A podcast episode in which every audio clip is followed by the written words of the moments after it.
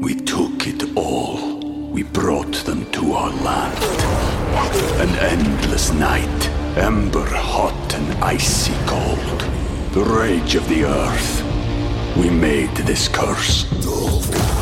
Carved it in the blood on our backs. We did not see. We could not, but she did.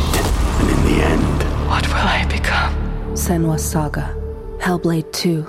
Play it now with Game Pass. Welcome to the only daily podcast focusing on compliance news of the day. Each morning, start your day with a cup of coffee and Tom Fox, the voice of compliance, to hear about four of the top compliance, corruption, or leadership stories you will need to start your day. The Daily Compliance News is a production of the Compliance Podcast Network. First, a word from our sponsor.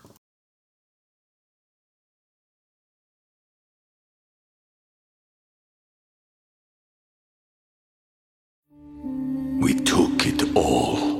We brought them to our land. An endless night, ember hot and icy cold. The rage of the earth. We made this curse. Carved it in the blood on our backs. We did not see. We could not, but she did. And in the end, What will I become? Senua's Saga. Hellblade 2. Play it now with Game Pass.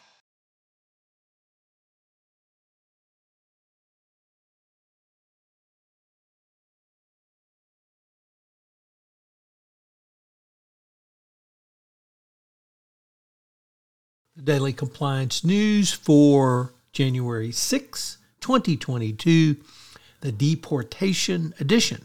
And we begin with that story from ESPN, which is that tennis star Novak Djokovic has been denied entry into Australia after having initially received a COVID 19 medical exemption. He is now facing deportation from Australia, which he is fighting.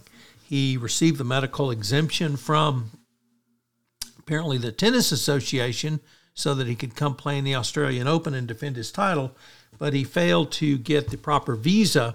And the Australian Border Force issued a statement Thursday that he failed to provide appropriate evidence to meet entry requirements and his visa had been suspended. Uh, Djokovic, uh, as I mentioned, is fighting this, which shows his complete, total, and utter disregard for COVID 19 vaccination and the rule of law in Australia. Next up, from Reuters, the Securities and Exchange Commission has launched a preliminary probe into lenders' disclosures about the po- their policies on hot button issues such as climate change and gun makers. The, injury, the inquiry is related to two Texas laws banning states from working with companies that discriminate against firearm or fossil fuel companies.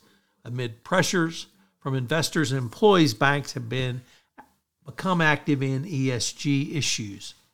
So now they have the state of Texas in opposition to the Securities and Exchange Commission. Imagine that. Uh, next up, a, a first time contributor to the Daily Compliance News, Automotive News Europe reports that prosecutors in Munich have charged a former senior employee of BMW with corruption and having defrauded the German automaker of millions of euros through the uh, embezzlement of money and taking kit, kickbacks for sending business uh, to certain uh, subcontractors and contractors. So um, the uh, defendant has denied these claims, but five people have been charged, including a managing director of a now insolvent consulting firm who's engaged or alleged to have engaged the conducts alleged to have occurred from 2007 to 2015.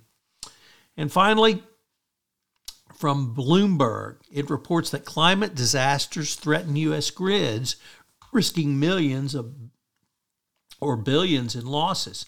Obviously, uh, any major storm can damage uh, energy trans- transportation infrastructure, such as uh, wire lines and utilities, but the climate change is putting these at increasing, increasing risk from wildfires, from storms, from ice storms, from hurricanes. So there'll be a need for a major infrastructure overhaul. And is your company ready if you lose power? The Daily Compliance News is a production of the Compliance Podcast Network and a proud member of C Suite Radio. Thanks so much for listening. I hope you'll join me again tomorrow.